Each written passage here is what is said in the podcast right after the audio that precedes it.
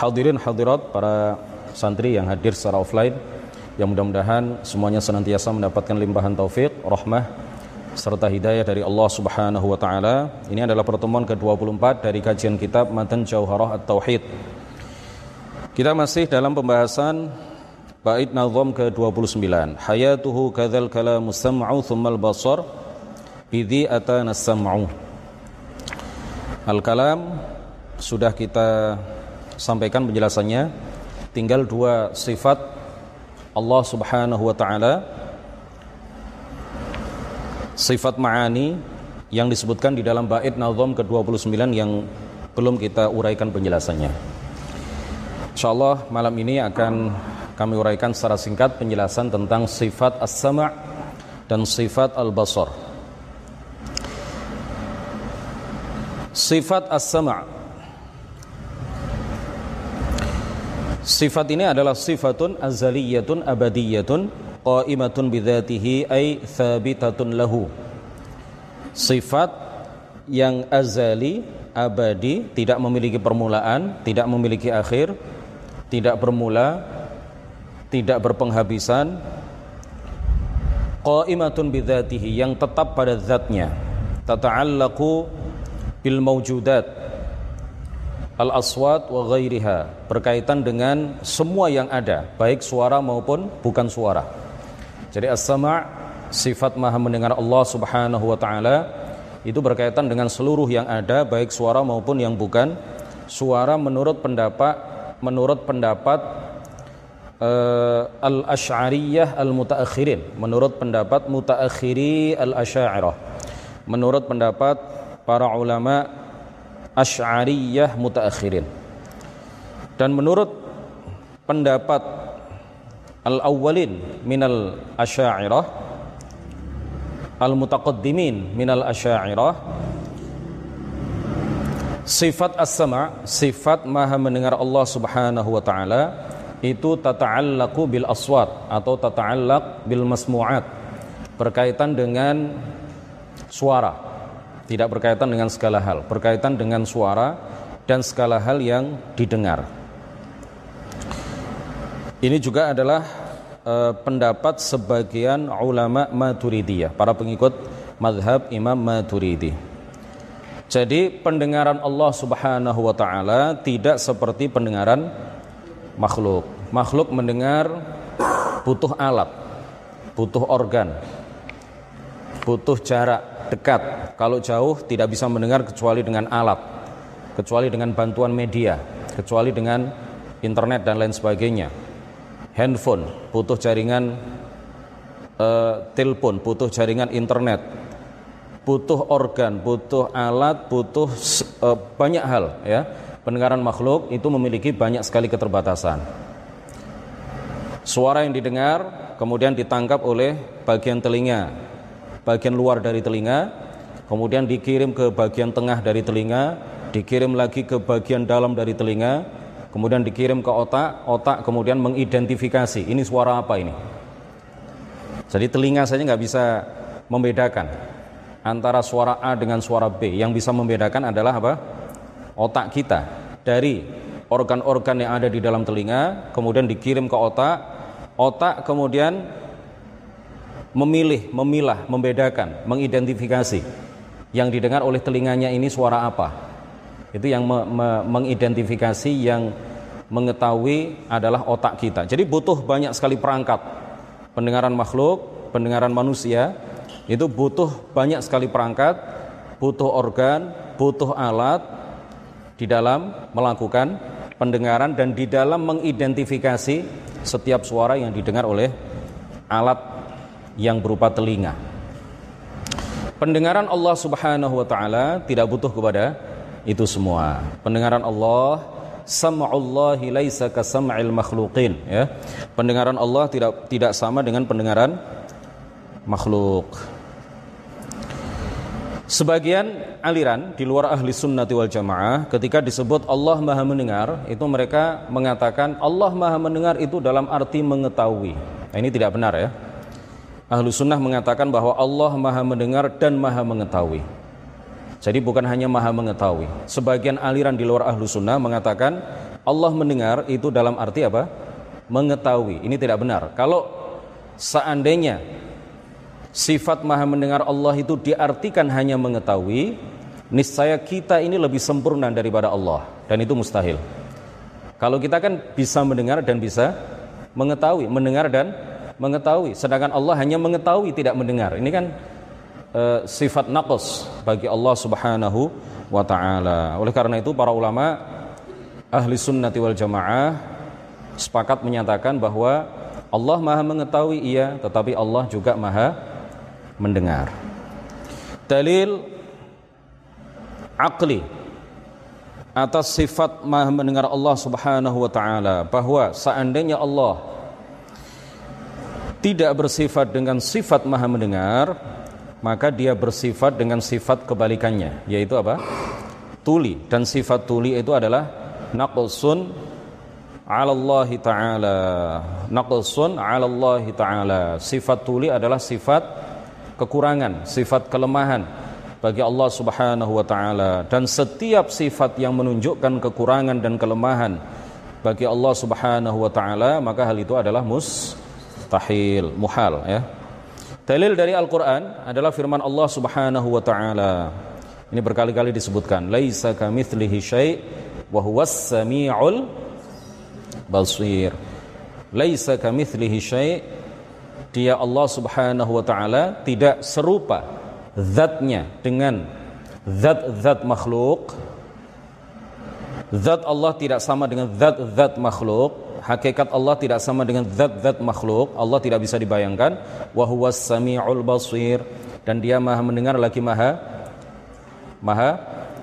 melihat. Jadi seakan-akan ayat ini bermakna bahwa Allah subhanahu wa ta'ala, ya, faka'annal ma'na kama anna Allah laysa kamithlihi syai'un fi dhatihi fakadzalika laysa kamithlihi syai'un fi sifatihi. Laisa kamitslihi syai', ya, Allah subhanahu wa ta'ala zatnya tidak sama dengan zat makhluk. Wa huwas sami'ul basir, begitu juga sifat Allah tidak sama dengan sifat makhluk. Di antara sifat Allah, adalah apa? Maha mendengar lagi maha melihat.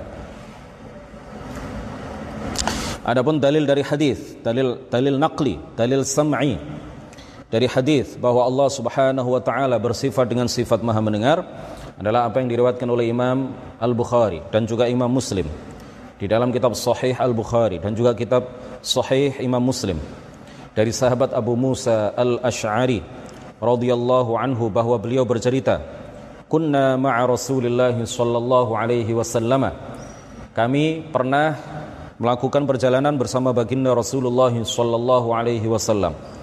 Fakunna idza ashrafna ala wadin, ketika kami mendekati sebuah lembah dataran rendah, halalna wa kabbarna, kami membaca tahlil dan membaca takbir. Irtafa'at aswatuna, suara kami begitu meninggi, volume suara kami begitu keras. Faqala an-nabiyyu sallallahu alaihi wasallam, lalu baginda Rasulullah sallallahu alaihi wasallam bersabda, ya ayyuhan nas, wahai manusia, wahai para sahabatku, irba'u ala anfusikum, tolong kecilkan suara kalian, fa innakum la tad'una as-sammah, karena sesungguhnya kalian tidak berdoa kepada zat yang tuli, karena sesungguhnya kalian tidak menyebut nama zat yang tuli, yaitu Allah subhanahu wa ta'ala. Ijma' juga telah qaim, ya, ijma', kesepakatan para ulama telah berlaku. Artinya para ulama telah sepakat, para ulama ahli sunnati wal jamaah telah sepakat menyatakan bahwa Allah subhanahu wa ta'ala bersifat dengan sifat maha mendengar. Nah, ada satu hadis yang kadang-kadang dibaca salah oleh sebagian orang. Ada satu hadis yang diriwayatkan oleh Imam Ahmad di dalam kitab Al-Musnad, diriwayatkan juga oleh Imam Ibn Majah, diriwayatkan juga oleh Imam Ibn Hibban dan para perawi hadis yang lain. dari Maisarah bahwa Rasulullah sallallahu alaihi wasallam bersabda, "Lallahu ashaddu adzanan." Jadi tulisannya adalah hamzah dzal nun, ya. Yang benar adalah dibaca apa? Adzanan, jangan dibaca udzunan. Lallahu ashaddu adzanan. Jangan sekali-kali salah di dalam membaca lafadz ini sehingga berubah menjadi udzunan. Yang betul adzanan, bukan udzunan. Beda antara udzun dengan adzan. Al-adzan huwa al-istima', ya, pendengaran. Kalau al-udzun itu adalah apa? Telinga. Allah Subhanahu wa taala Maha Suci dari anggota badan termasuk telinga. Allah Maha Suci dari telinga. Ya, Allah Maha mendengar tanpa telinga. Jadi jangan salah membaca hadis jika tidak ada harokatnya. Lallahu ashaddu hamzah dzal nun, jangan dibaca udzunan tetapi dibaca adzanan. Lallahu ashaddu adzanan. Hadisnya bunyinya seperti itu. Lirrajulil hasanis sauti bil Qur'an min sahibil qainati ila qainatihi. Lallahu ashaddu adzanan lirrajulil hasanis sauti bil Qur'ani min sahibil qainati ila qainatihi. Al qainah itu artinya al mughniyah, penyanyi perempuan, ya. Jadi arti dari hadis ini adalah lallahu ashaddu adzanan lirrajulil hasanis sauti bil Qur'ani. Artinya adalah orang yang membaca Al-Qur'an dengan suara bagus, dengan suara merdu, maka ini asyaddu naf'an, lebih bermanfaat. Allah menjadikannya lebih bermanfaat, ya, bagi pembaca dan bagi orang yang mendengarkan bacaan Al-Quran itu, daripada dibandingkan dengan minasyakhsi alladhi yashtari qainatan tughanni lahu, dibandingkan dengan seorang laki-laki yang membeli budak perempuan yang suaranya bagus, kemudian oleh orang yang membeli itu, budak perempuannya itu disuruh untuk menyanyi. Jadi suara indah yang diperdengarkan oleh orang yang membaca Al-Quran ini lebih bermanfaat bagi dia dan bagi para pendengar dibandingkan dengan orang yang membeli seorang budak perempuan kemudian disuruh untuk menyanyi, walaupun suaranya merdu, walaupun suaranya indah, disuruh nyanyi untuk tuannya. Yang pertama lebih bermanfaat, lebih bermanfaat, ya, baik bagi pembaca maupun bagi pendengar. Jadi jangan salah lallahu ashaddu adzanan, bukan lallahu ashaddu udzunan. Kemudian yang selanjutnya adalah sifat al-basar. Ya, di antara sifat ma'ani Allah Subhanahu wa taala yang disebutkan di dalam bait nazam ke-29 ini adalah sifat al-basar. Sifat al-basar. Allah Subhanahu wa ta'ala menurut pendapat al-mutaqaddimin minal asy'ariyah, menurut pendapat para ulama mutaqaddimin, para ulama terdahulu dari al-asy'ariyah atau al-asy'ariyah, Allah Subhanahu wa ta'ala melihat kullal mubsarat bibasarihi al-azali. Allah Subhanahu wa ta'ala melihat segala yang dilihat. Jadi ta'alluq sifat al-basar itu kalau menurut para ulama mutaqaddimin dari al-asy'ariyah berkaitan dengan al-mubsarat, bukan berkaitan dengan segala yang ada, ya. Adapun menurut para ulama mutaakhirin dari kalangan asy'ariyah, Allah Subhanahu wa ta'ala yara kulla mawjud. Allah Subhanahu wa ta'ala melihat segala yang ada. Kalau pendapat yang pertama, Allah melihat segala yang bisa dilihat, ya. Sedangkan pendapat yang kedua mengatakan Allah melihat segala yang ada. Ya, segala yang ada. Nah, sifat penglihatan Allah Subhanahu wa ta'ala, sifat maha mendengar Allah Subhanahu wa ta'ala, ya, ini keterangan yang panjang. Kalau mau dirincikan sangat panjang keterangannya dan mungkin kita nggak mudeng, ya.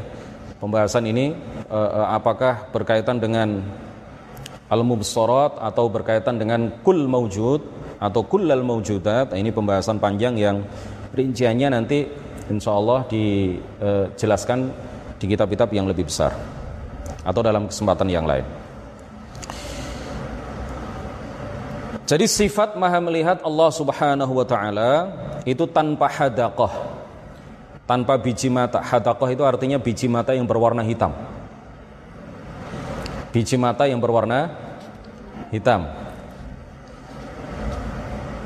Tanpa itu dan tanpa organ yang lain, tanpa alat apapun, tanpa lensa, tanpa kacamata, tanpa bantuan siapapun, tanpa membutuhkan kepada cahaya. Allah Subhanahu wa ta'ala melihat tanpa butuh kepada apapun. Nah, sebagian aliran sama dengan yang tadi kami sampaikan bahwa sebagian kelompok di luar ahli sunnati wal jamaah menyatakan bahwa Allah Subhanahu wa ta'ala melihat itu dalam arti mengetahui. Sebagaimana mereka juga mengatakan Allah mendengar itu dalam arti apa? Mengetahui. Kalau seandainya seperti itu berarti kita lebih sempurna, sifat kita lebih sempurna daripada Allah Subhanahu wa ta'ala. Kita tidak hanya melihat tetapi juga mengetahui. Kalau Allah hanya mengetahui, tidak melihat, itu artinya kita lebih sempurna dari Allah dan itu mustahil. Dalil akli bahwa Allah Subhanahu wa ta'ala maha melihat, seandainya Allah tidak bersifat dengan melihat, niscaya Allah Subhanahu wa ta'ala a'ma. A'ma itu buta, ya. Dan kebutaan wal 'ama naqsun 'ala Allah ta'ala, dan sifat buta itu adalah sifat yang menunjukkan kekurangan bagi Allah Subhanahu wa ta'ala, dan setiap sifat yang menunjukkan kekurangan itu mustahil bagi Allah Subhanahu wa ta'ala. Dalil dari Al-Qur'an, laisa kamitslihi syai' wa huwas samiul basir, jelas. Kemudian dalil dari hadis adalah apa yang diriwayatkan oleh Imam At-Tabarani di dalam kitab Al-Mu'jamul Kabir dari hadis sahabat Uqbah bin Amir. Beliau mengatakan sami'tu Rasulullah sallallahu alaihi wasallam yaqulu 'alal mimbari, aku mendengar bahwa Rasulullah sallallahu alaihi wasallam mengatakan di atas mimbar, Rabbuna sami'un basir, Tuhan kita adalah Tuhan yang maha mendengar dan maha melihat. Qala al-Hafidhu bin Hajar wa sanaduhu hasan. Sanad dari hadis ini derajatnya adalah hasan.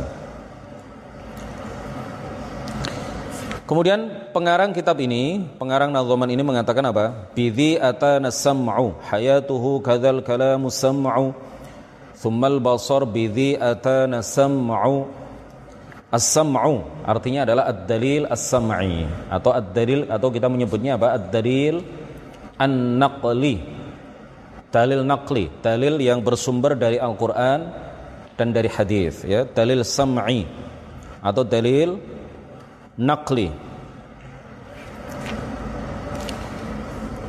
Nah, sifat kalam, tiga sifat yang disebutkan di dalam bait nazam ke-29 ini, al-kalam, as-sama' al-basar, itu tidak hanya berdasarkan dalil naqli, ya, tidak hanya berdasarkan dalil naqli, tetapi juga berdasarkan dalil aqli, ya. Sebagian ulama mengatakan tiga sifat ini hanya berdasarkan dalil naqli, tetapi sebagian besar ulama mengatakan tidak hanya berdasarkan dalil naqli tetapi juga berdasarkan dalil aqli, ya. Sebagaimana hal itu disebutkan oleh al-imam Abul Hasan Al-Asy'ari, sebagaimana dikutip oleh Imam Al-Juwaini di dalam kitab Lumaul Adillah, wa aqarrahu wa taba'ahuma al-baqillani, dinyatakan benar, ya. Hal itu dinyatakan, ditegaskan juga dan diikuti oleh Imam al-Baqillani di dalam kitab At-Tamhid, Ash-Shahrastani di dalam kitab Nihayatul Iqdam, Abu Sa'ad Al-Mutawalli di dalam kitab Al-Mughni, At-Taftazani di dalam kitab Syarhul Maqasid, dan lain sebagainya.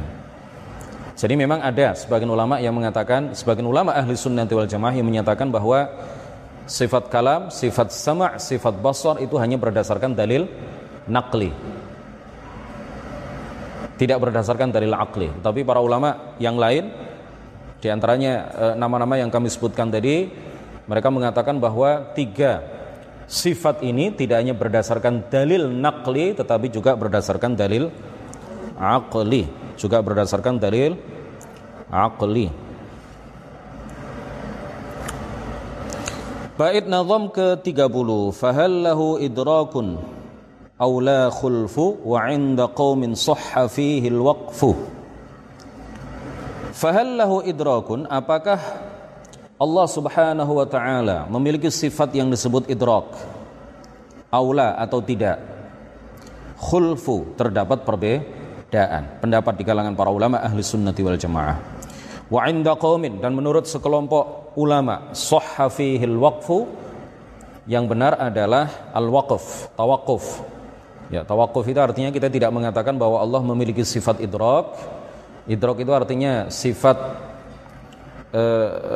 maknanya sifat maha mengetahui, ya, tetapi dikatakan sebagai sifat apakah Allah Subhanahu wa taala dikatakan memiliki sifat yang bernama idrak, ya, ataukah tidak? Ada perbedaan pendapat di kalangan para ulama. Wa 'inda qaumin shahha fihil waqfu, dan menurut sebagian ulama yang benar bahwa kita semestinya tawakuf, ya.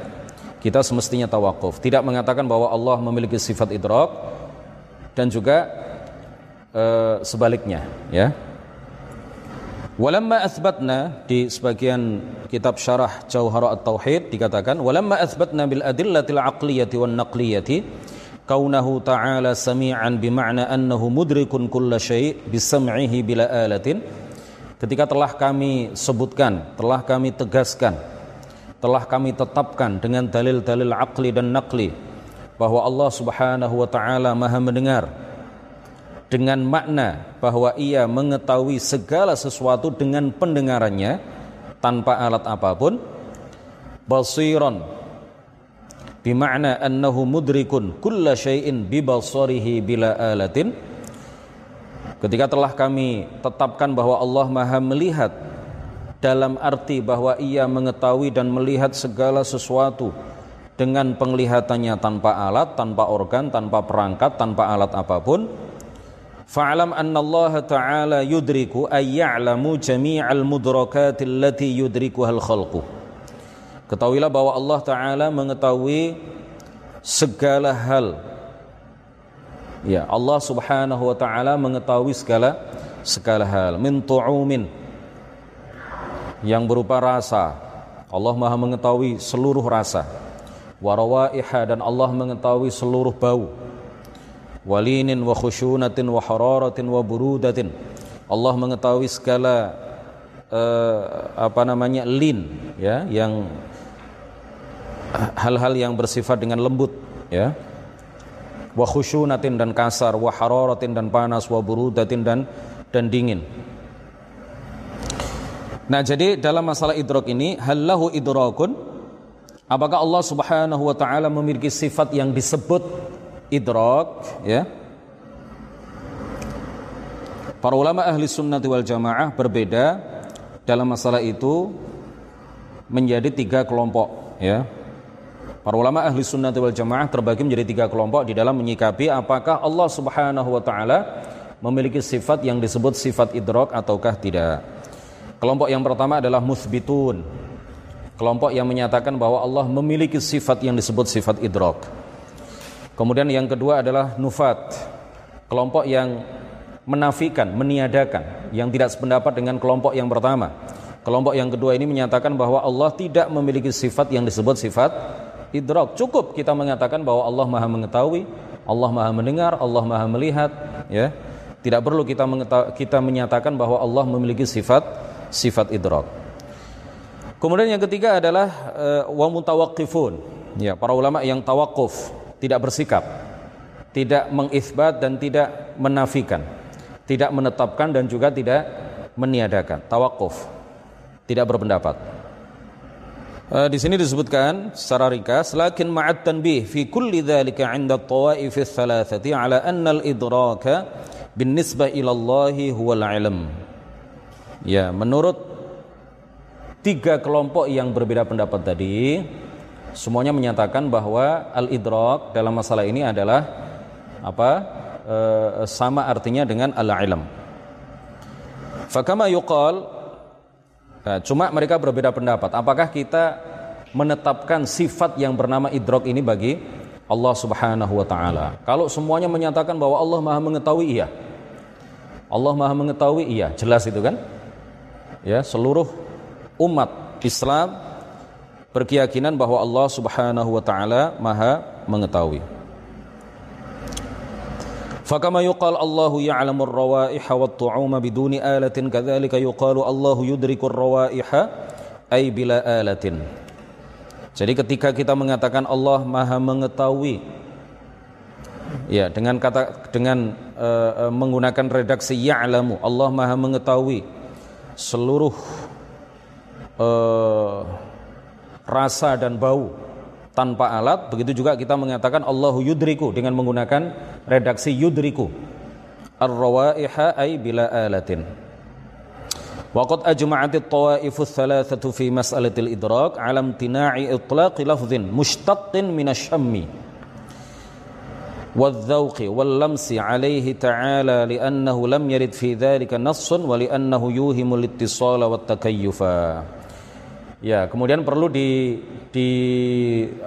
digarisbawahi bahwa tiga kelompok yang kita sebutkan tadi, baik kelompok yang muthbitun atau kelompok yang nufat atau kelompok yang mutawakif, ya, mutawakifun, itu semuanya sepakat menyatakan bahwa tidak boleh menisbatkan atau menyebut lafad yang mustaq dari kata yang mustaq, ya, kata turunan, ya, kata turunan yang diambil dari asyam wadh-dhauq wal-lams misalkan bagi Allah Subhanahu wa taala. Maksudnya apa? Tidak boleh kita mengatakan Allah Maha membau, enggak boleh, ya. Tapi kalau kita mengatakan Allah Maha mengetahui seluruh bau, enggak apa-apa. Boleh, karena Allah memang Maha mengetahui. Tapi kita enggak boleh mengatakan Allah Maha membau. Enggak boleh, karena membau itu mencium bau, ya. Allah Maha mencium bau tertentu misalkan. Enggak boleh. Kenapa? Karena memang kata-kata seperti itu tidak ada keterangannya di dalam Al-Qur'an maupun hadis. Atau dzauq, ya. Allah misalkan dikatakan, dan ini enggak boleh dikatakan, ya, tidak boleh dikatakan Allah Maha merasakan. Allah Maha merasakan, enggak boleh, ya. Karena ini adalah kata-kata yang tidak layak bagi Allah Subhanahu wa taala. Merasakan itu membutuhkan kepada perangkat tertentu, kepada